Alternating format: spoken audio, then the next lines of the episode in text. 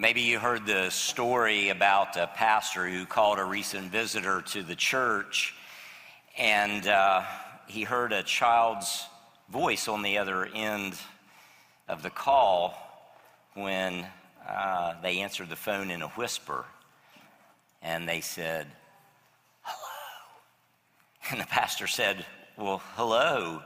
Who is this? And the pastor's like, okay, a kid must have gotten the phone. So he kind of plays along and he says, Well, hi, Jimmy. How old are you? Four. Oh, okay. Well, that's great, Jimmy. Can, can I please speak to your mom? She's busy. Oh, she's, she's busy. Well, uh, then can I speak to your dad?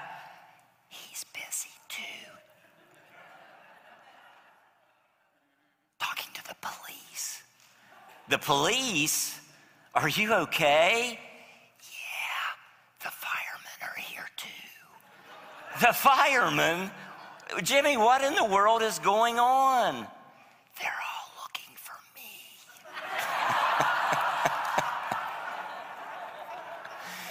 oh, I love that story.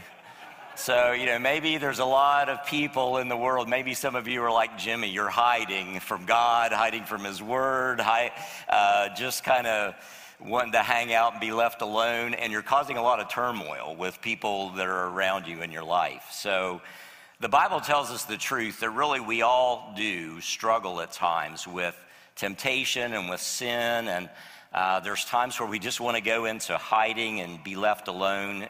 And we do all tend at times to reject God's word and his authority.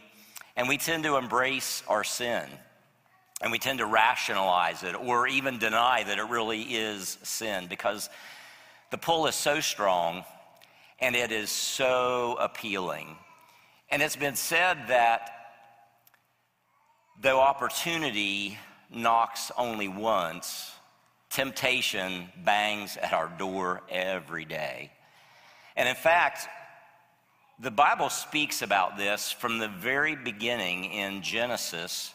Before Cain murdered his brother Abel in a fit of jealous anger and rage, God had warned Cain about his attitude. And, and God had said to Cain, If you do what is right, will you not be accepted? But if you do not do what is right, sin is crouching at the door and it desires to have you. God literally like personifies this, this thing within inside of us, this desire that causes us to tend to want to disobey God and not listen to Him and go our own way. He really makes it as if it's a person that's just crouching at the door, constantly waiting to catch us off guard, to entrap us, to enslave us, to draw us away from God. Sin is crouching at the door, almost like a predator that's just waiting to spring on us. It desires to have you, God said, but you must master it. Now, God would not have told Cain that he could master sin if it wasn't possible to do. And unfortunately, we know the story. Cain didn't listen to God, he didn't master the sin and the anger and the jealousy, and it caused him to murder his brother Abel. So, how can you and I avoid falling into what Cain did? And I'm not saying that we would murder, but just falling into that sin that's crouching at the door and giving in to temptation or responding in an unhealthy way to things in our life that God says we ought to say no to, and the things that God says in our life that we ought to say yes to for our good and for His glory. And the Bible does give us the answer. So this morning, we're just going to look at some different scripture passages that bring to light what does God have to say about this because it is something that we all deal with. In fact, it might surprise you, but even the Apostle Paul, who was filled with God's Holy Spirit, who was one who actually did not believe in Jesus at first and actually persecuted the church, God changed his heart. He literally had a, a revolutionary um, occurrence in his life where he realized that Jesus really is the Son of God and the Messiah. So, this very one that he was fighting against, now he became a strong follower of. And God used to still teach us today, much of the New Testament letters that we read were written by the Apostle Paul. So, listen to what this Apostle Paul says as a follower of Christ, as a believer. And he writes about this whole thing about struggling with temptation and, and sin in our lives, even as a believer. So here it is in Romans chapter 7, verse 18. He writes this He says, I know that nothing good lives in me, that is, in my sinful nature. For I have the desire to do what is good, but I cannot carry it out. For what I do is not the good that I want to do. No, the evil that I do not want to do, this I keep on doing. Now, if I do what I do not want to do, it's no longer I who do it, but it is sin living in me that does it. Now, there's something important for us to know right here. Paul is not blaming sin and like saying, Oh, I really don't have anything to do with it. You know, I just can't help it. It's just that sin the devil made me do it. That's not what he's saying here. He is agreeing with God, just like when God spoke to Cain in the very beginning and said, You better be careful because sin is crouching at the door, but you need to master it. Well, the Apostle Paul is agreeing with that, saying, you know, this is a real thing. There, there is sin within me, and there's this bent that I have within me, this sin nature. And even though I want to do good, it seems like this sin nature keeps tearing at me and pulling me. And I'm in this, this turmoil and this struggle. So even though I want to follow God, I've got to be honest about this sin nature, this part of me within me that doesn't really want to obey God and do what He wants. So that's what He's doing. He's, he's just agreeing with God and saying, We have a sin problem. And He's personalized, He's saying, I have a sin problem along with everybody else. So then he goes on in verse 21 and he writes this So I find this law at work, this principle. When I want to do good, evil is right there with me. For in my inner being, I delight in God's law. See, now he's speaking as a follower of Christ, someone who wants to follow God, believes in his word, wants to do right. In my inner being, I delight in God's law, but I see another law, another principle at work in the members of my body, waging war against the law of my mind and making me a prisoner of the law of sin at work with my members. Jesus even said that when we commit sin, when we give ourselves over to sin and sinful behavior, we literally become enslaved by that behavior and by those sins. And that is absolutely one of the signs of addiction. And, and I say it this way because everybody's familiar with addiction in our culture, whether it's addiction to a substance such as alcohol or opioids and everything that's in the news. It could be an addiction to sexual attraction, to pornography. I mean, you just name it. Whatever it is that fires off those pleasure centers in our brain that kind of makes us feel good and we find some form of pleasure from it there is a chance that we all can become addicted to those types of feelings and we think we have it under control but then all of a sudden we realize, uh oh, I think this thing's got control of me. And Jesus, again, in love, is telling us the truth that when we begin to commit sin and you begin to go down that path, you become a slave to it. And so, again, the Apostle Paul is, is saying, Man, I, I do, I see this. So, in my inner being, I delight in God's law, but I see another law at work in the members of my body, waging war against the law of my mind, making me a prisoner of the law of sin at work within my members, in other words, within my body. And then he writes these words, because it would almost seem hopeless, but he says, What a wretched man I am, what a wretched person I am. Who will rescue me from this body of sin and death? Now, here's another thing that we see that the Apostle Paul is being honest about. Because if you talk to most people in the world, you'll hear them say things like, well, well, sure, of course I'm not perfect. I mean, nobody's perfect, right? So even though I'm not perfect, I mean, I've got some good qualities. There's, there's some good in me. I mean, you know, there's, there's some redeeming qualities in me. We throw these terms around that are really deep theological words we don't really even understand what they fully mean. But isn't that true? You'll hear a lot of people say, Well, I know I'm not perfect, but hey, I'm not all bad either. Well, the Apostle Paul grew up under religious teaching, went to what we would call church all the time in Judaism, learned the scriptures, became religious, devoted his whole life to God, so much so that he became a teacher of the, the law, God's word, the Judaic Mosaic law. He became a teacher of it. And then he literally became a religious leader of the strictest kind, the Pharisee of the strictest sect, the most conservative, strict, you know, fundamental Judaism type belief that there could be.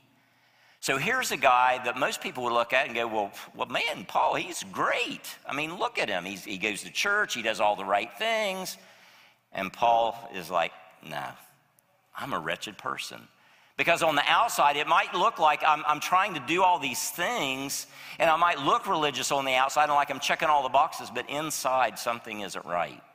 I'm still struggling. Can I get an amen? I mean, some of you don't want to say amen to that. But isn't that where we live? So, you know, we, we try to do right. We come to church, we want to do the right things, and yet, if we're honest, there's something that's still not quite right inside. And God wants to help you with that. He really does. And He offers us help for it. We've got to have our eyes open to the truth, and that's what I hope will encourage you, challenge you, but instruct you today from His Word.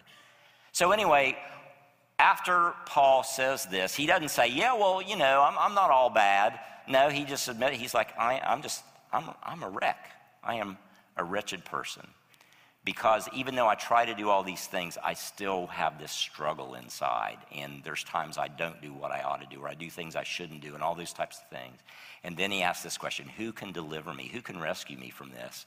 And then he gives this wonderful answer, which is the truth. And this is what Paul came to realize. He said, Thanks be to God through Jesus Christ our Lord. So I want you to understand that though Paul writes this and we see that he can relate to all of us and we can relate to him, there is this struggle. He is not writing it as a helpless, hopeless person.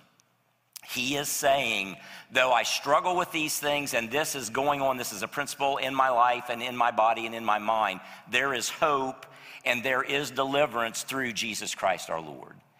That's the foundation now that he's laying, and that's what that's where it all begins. How are we going to overcome temptation and sin and those things in our life? Well, on our own, we really can't do it. But with Christ Jesus in our life, with the help of His Holy Spirit, we can master sin. We can overcome it, we can resist it. But it's only through that growing personal connection with Christ and His Holy Spirit that we'll be able uh, to fight against sin and temptation. You know, God warned Cain. He said, Sin is crouching at the door like a predator ready to spring on us, just always looking for a vulnerable moment. But here's the other side of that Jesus Christ isn't hiding, He's not crouching, He's not waiting to spring on you. He just openly stands before you and in Revelation, his words are recorded as Jesus said, Behold, I stand at the door. I'm not crouching at the door. I'm not trying to hide from you. I'm standing openly right here at your heart's door. Behold, I stand at the door and knock. If anyone hears my voice and opens the door, I'll come into him and he with me. And again, when it's he, it's talking about, you know, male, female, just people. If you open up your life to him, he will come in. He says, I'll come into you and I'll dine with you. Now, literally, he's giving a picture there of fellowshipping, having a good time, sitting at a table, wanting to be in relationship with you.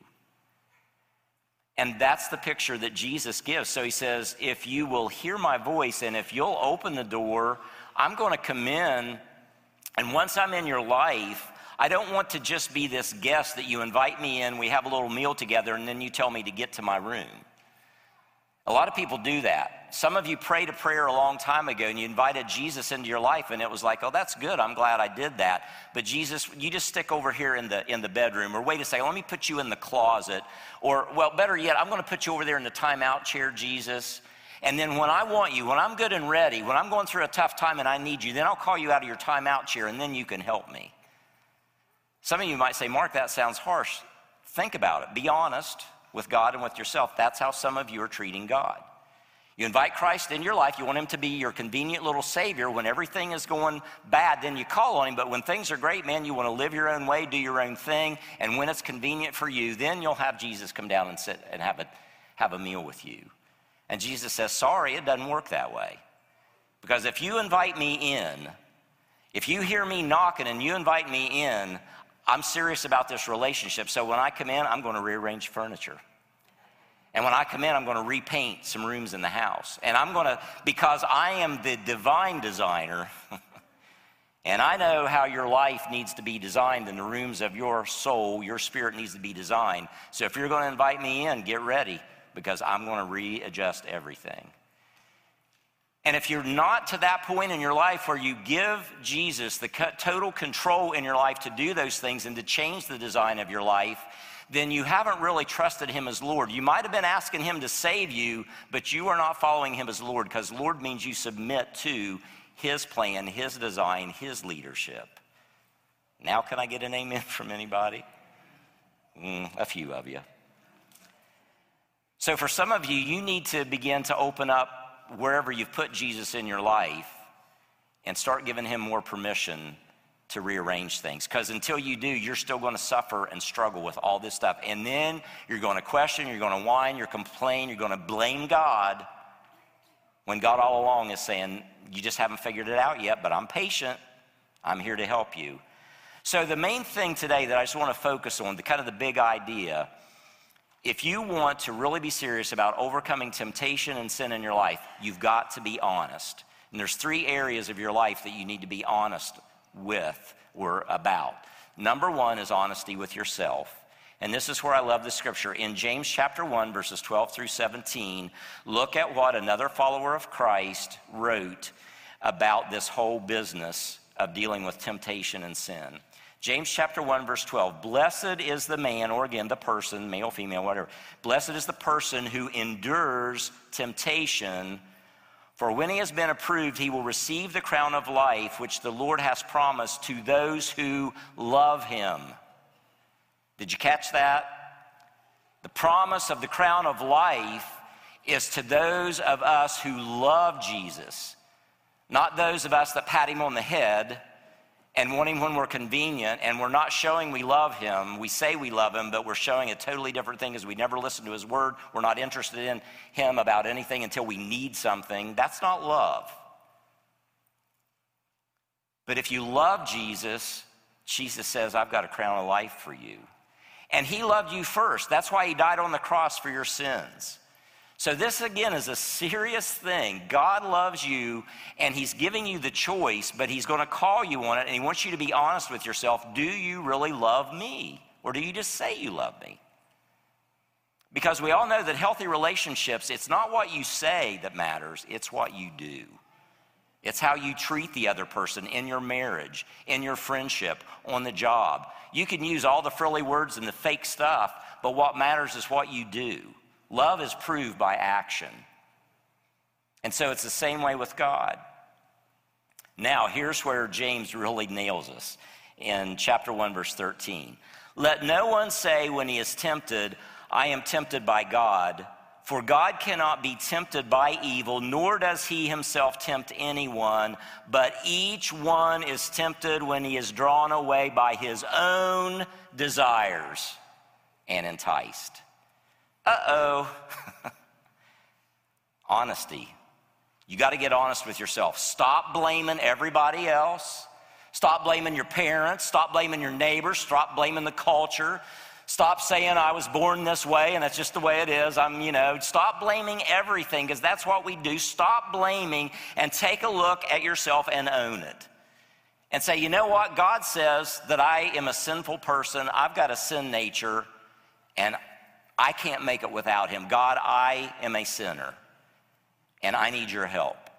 That's the beginning. Again, are you going to hear Jesus knocking at the door and open your life and let him come in and rearrange the furniture and repaint everything in your life? Or are you going to keep playing games? Are you going to keep being stubborn and say, well, yeah, I hear what he's saying, but I'm just not ready for that, so I'll take this step, I'll do that? No, you got to, it's total surrender. So be honest and stop blaming everyone else because he calls us out on it. You are tempted because you're, you're doing these things because deep down inside it's just what you want to do. But don't blame God for that. Verse 15 Then when desire is conceived, it gives birth to sin, and sin, when it is full grown, brings forth death. There again, we see the wisdom in the scripture and this principle that is at work. Again, and I'm not trying to pick on addiction, I'm just saying that the addictive behavior is something that is so common to all of us. And really, what it is is just what's your addiction? You know, because some people are like, well, yeah, that person's addicted to that and that person's addicted to that. Well, what are you addicted to? You know, maybe it could be something as simple as too much TV. Well, Mark, what's wrong with too much TV? Or maybe it's too much time on your phone or on Facebook or whatever. I know I keep picking on that, but that's where we live, right? And it's okay to look at everybody else and say, well, yeah, you know, they really need to get their act together, but you're just as addicted, but it's, it's on social media or whatever it is. And you're like, Mark, quit, quit. What's wrong with that? Well, again, if it's keeping you away from God, and if, it, and if it's not helping you grow in your relationship with God and it's distracting you, then it's a problem. It's a sin problem. Now, have I offended everybody? I hope so. I'm trying to. I don't want to leave anybody out. Okay.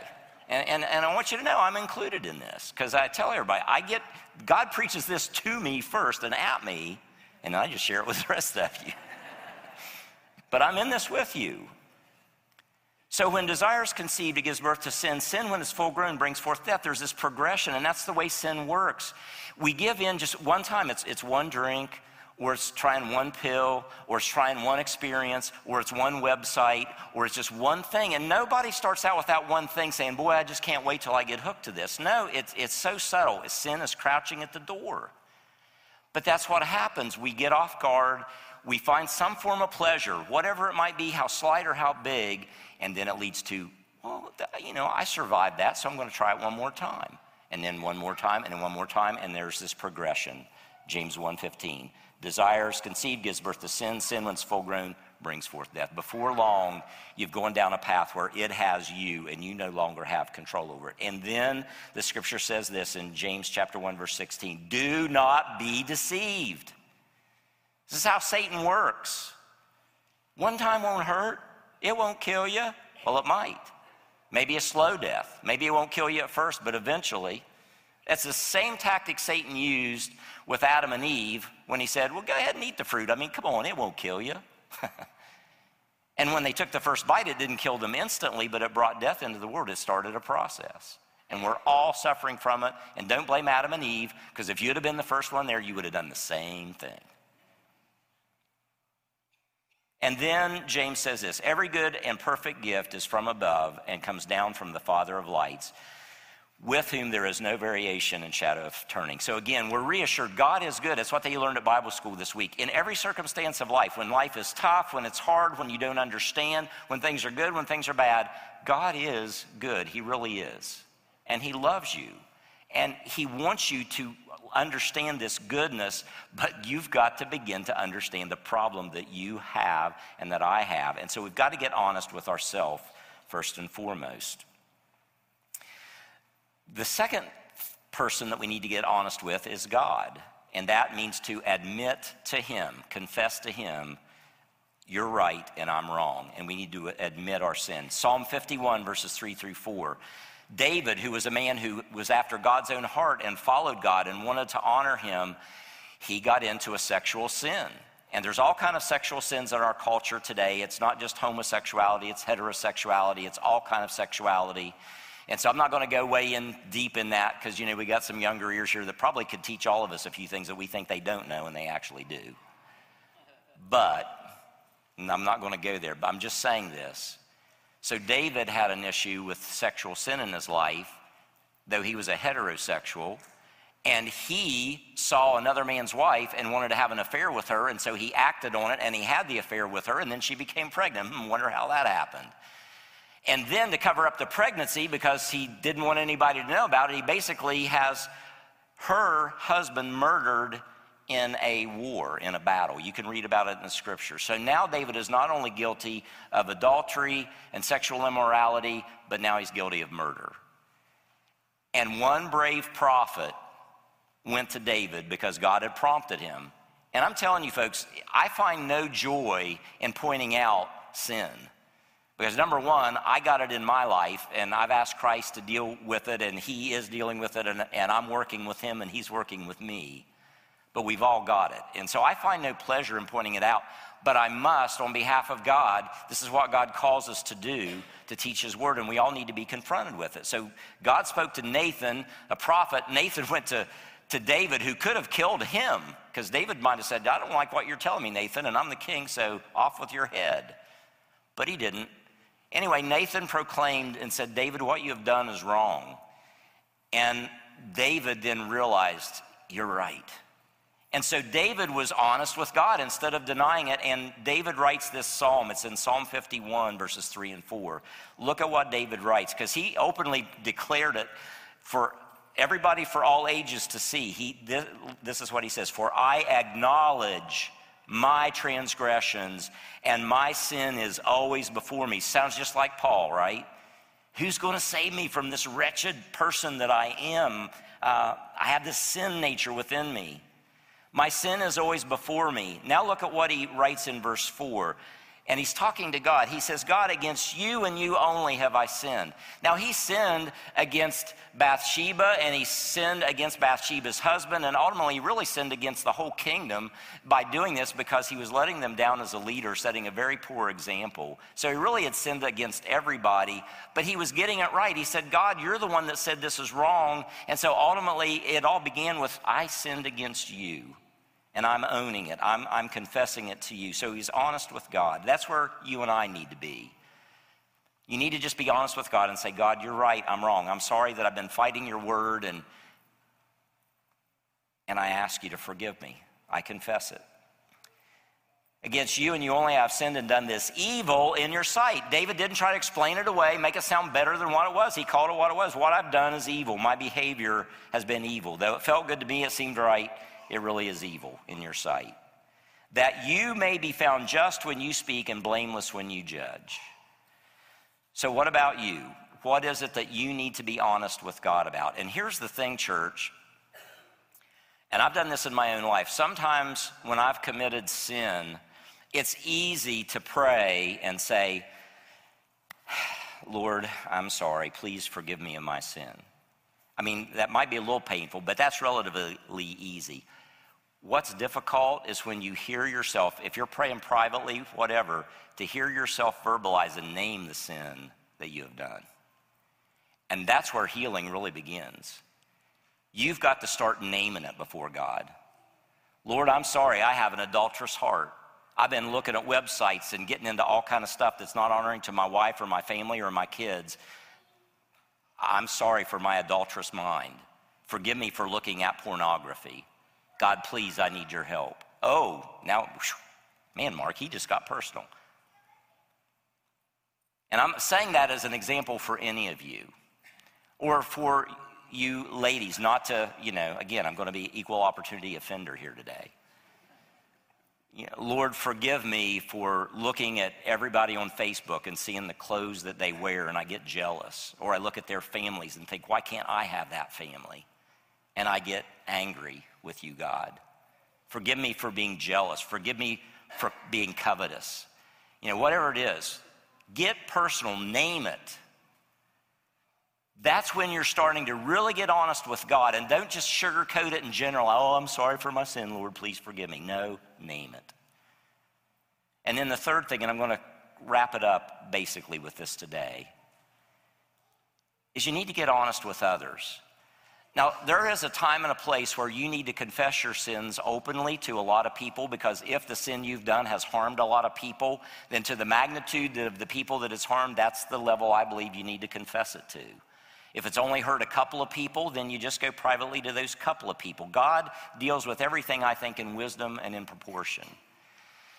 But there are times where you need to go to another person, at least one, or maybe a small group of people, and confess and be honest with them about what you've done. And especially if it's with other believers that you can confess this to so they can join and pray with you. And that's what the scripture says. This is talking about accountability in the church. And this is why if somebody comes into the church and they're struggling with a sin and they're honest about it, none of us should condemn them at all. Not if they're confessing it. We should come alongside them and say, man, we're right there with you. Our sin's different, but we're struggling too. How can we pray for you? Let's, you know, let us help you. Let us encourage you. We're in this together. And again, James writes this in James chapter 5, verse 16. He says this, therefore confess your sins to each other and pray for each other so that you may be healed. And that healing, I believe, is not only talking about physical healing, though it certainly does and addresses it, it's talking about spiritual healing, emotional healing. There are a lot of you here in this room today that look perfectly fine to me physically, in your outward appearance, but inside you are wounded and scarred and broken spiritually and emotionally. And you need just as much healing as a person is right now in the hospital in critical care. So we need to be honest with ourselves first, then with God, then with each other. Pray for each other that we might be healed. We need a support group. You were never meant to follow Jesus alone. So, to be honest, there's a couple of things that we need to do. We need to have a spirit of humility and we need to pray. So 1 Peter chapter 5, verses 6 through 10, and I really am going to wrap it up with this because I, I, I want to bring it to a, a conclusion of an action point. So Peter writes this another one who followed Jesus, who struggled with the sin nature, so much so that there was one point when Peter said something to Jesus, and Jesus looked at Peter and said, Get behind me, Satan. Oh, how would you like to have Jesus say that to you, to call you Satan? if you don't think we don't struggle with a sin nature and we allow the devil to get in sometimes and we don't even realize it. So, this is written by the one who Jesus spoke that to, but again, recognized it, submitted himself to God. And this is what Peter writes about this whole thing about temptation and sin. Therefore, humble yourselves under the mighty hand of God, that he may exalt you in due time. So, that's the order honest with yourself, honest with God, honest with others. Humble yourself first before God because that's where it all begins. Submit to His will. Let Him be uh, willing to come in because He is willing. Let Him to come in and rearrange the furniture in your soul, repaint everything, regenerate, take charge. Allow Him to do that. He's God, He's sovereign. He could do it without your permission, but this is the amazing God that we serve. Though He's all powerful, He says, I'm waiting for you to give me permission. I could force myself on you, I could make you like a robot, a puppet, but I love you too much to do that. So you say the word, and I'm in there. But you got to keep giving me permission and you got to cooperate with me. This is the amazing God that we serve. So humble ourselves under the mighty hand of God that he may exalt you in due time, casting all your care upon him, for he cares for you. There it is. There's the prayer. It's just a con- continual thing. But along with that, we have to have a heart that actually wants to resist the sin. Again, I go back to the, to the problem is, like James says, too often we keep repeating sin in our life because deep down inside, we really just want to keep doing it. We, we don't want to resist it enough. It's just too easy to give in. Don't blame God for that. Take a look at your own life, and, and you need to get to a point where you say, you know what, I am a miserable, weak wretch. Mark, well, that's awful hard for me to say. Well, there's your problem. God, I am a miserable, weak wretch. I have no power to get over this. I can't do this without you. And when you do that, God says, finally. Finally, now we're at a point where I can work with you and I'll start bringing you through the process. So here it is, Peter, the same one that writes, writes in 1 Peter 5. He says this Be sober, be vigilant, because your adversary, the devil, walks about like a roaring lion, seeking whom he may devour. Verse 9 What's it say to do to Satan? Resist him. What? You mean I can? You mean I can resist the devil? Not on your own, he'll eat your lunch. But in Christ Jesus, if you open your life to Christ and He's in there and you're cooperating with the Spirit of Christ working mightily within you, you can resist the devil. And look what's going to happen. Resist him, steadfast in the faith, knowing that the same sufferings are experienced by your brotherhood in the world. So, again, you're not alone in this.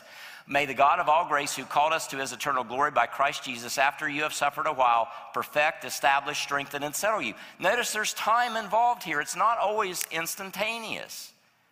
You're going to suffer. It's going to be tough. It's not going to be an easy road. But after you've gone through that and you keep, don't give up. That's what God is saying to you right Somebody needs to hear this right now. You're like, I've tried this, Mark, and I've, I've messed up. I've tried and I've messed up. I'm about ready to give up or I've given up. God's saying, don't you do it. Don't give up. After you have suffered a while, God will perfect, establish, strengthen, and settle you. Um, here it is Put up the next slide. Resistance is not only necessary, but resistance is not futile. You know, if any of you Star Trek fans, Uh, you watched uh, the series, The Borg. There are those weird alien creatures that are half mechanical and half human and all that. And, and what was their big tagline when they attacked you? Resistance is futile. Resistance is futile. You just may as well give in now because we're going to take over. Well, I want you to know, on the authority of the Word of God and Jesus Christ, resistance is not futile. You can stand against the enemy. You can stand against the devil. And this, this really is, I know I'm like a typical Baptist preacher. In my third closing, so I know I'm guilty today, but I got to keep going, folks, till the Spirit tells me to stop. And He's telling me to stop after this. Therefore, submit to God, resist the devil. And what does it say the devil will do? He will flee from you. So why don't you do it? It's because you really like it. You really want to do the thing that you're being tempted to do. James calls us out on it. Don't anybody say, well, you know, uh, it was somebody else or it's not my fault. No, you're being enticed because of the desire that you have in your heart and you're listening to the lies of Satan. You're listening to Satan say you can't do it. You're listening to Satan say, Oh, but this is so strong, it's going to be so good. You got to, oh, come on, just one more time, and then after that, it'll be okay. Resist the devil, and he will flee from you. But see, that's not the end of it. Look what it says draw near to God, and he will what? He will draw near to you. It's amazing how God's word is consistent. Jesus is knocking at the door. He said, I'm here. I'm not crouching. I'm not hiding. I'm not looking to be a predator. I'm asking for permission. Open your life. Let me come in. Draw near to me, and I will draw near to you. I'm going to come in and I'm going to dine with you, but don't put me in the bedroom. Don't put me over in the corner. Don't put me in the closet. Don't put me in the timeout chair. Because if I come in, we're doing business. I'm rearranging the furniture. I'm painting the house. In fact, while you're at it, just give me the deed to the home. Just give me the title, because trust me, I'll, I'll handle it better than you can on your own. But I will be with you, and I'll give you a better inheritance than what you think you have on your own. I mean, that's, that is scriptural, folks. That's what the Bible teaches. That's how serious this is. But you got to quit playing games. So, again, after he says that, draw near to God, he'll draw near to you. And then this is the attitude we need to have. It sounds really sad, but it, it's actually saying, according to the world, we need to get serious enough that we're willing to cleanse our hands, you sinners, purify your hearts. That's letting Christ do that work. You double minded. Stop wavering back and forth between what culture says and what God's word says. Make up your mind, trust God, follow his word. Lament and mourn and weep. Let your laughter be turned to mourning and your joy to gloom. Again, that's talking about the world's kind of laughter and joy that's only temporary and not eternal. And then humble yourselves in the sight of the Lord, and he will lift you up. Would you stand with me? Told you I was going to quit after that.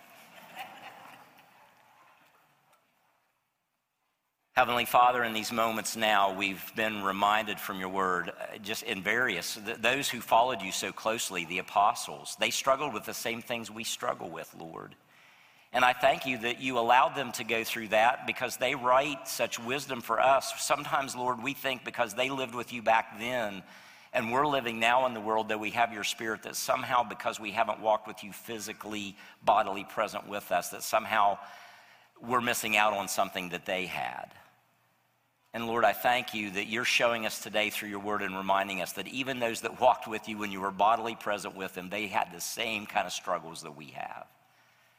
But Lord, I thank you also that you remind us that we also have the same hope and power that they had. And it's all about you, Jesus. So, right now, I pray that if there's any listening to this message and they've not done it yet, Lord, help them to hear your voice to hear your knock. Help them to open the door of their life and invite you in, not just for a temporary thing or to put you in the corner. Lord, help them to really open their life and allow you to rearrange their life, that they might experience a revolution, a transformation that you have for them and for each one of us. Set them free from the sin that has enslaved them and the temptation. Help them to endure through the process. Even if they stumble and fall again and again, Lord, help them to not give up. Help them to resist the devil, to not listen to his lies, but help them to listen to you and to trust you moment by moment, day by day, because your grace is sufficient and you are powerful and mighty, and your blood is more than sufficient to cleanse us from our sin and to purify us from all unrighteousness. So help us to start learning to live like your kids in your family the way you want as you prepare us for all eternity and help us to experience your love in fresh and new ways and to share it with others. And for those of us who have opened our life to you, Lord, I thank you for your great patience with us. And I pray that you will help us, Lord, to continue to turn these things over to you in our life that we struggle with. And I thank you, Jesus, that through you we can be free indeed because of all you've given us through your life, death, and resurrection. In your name.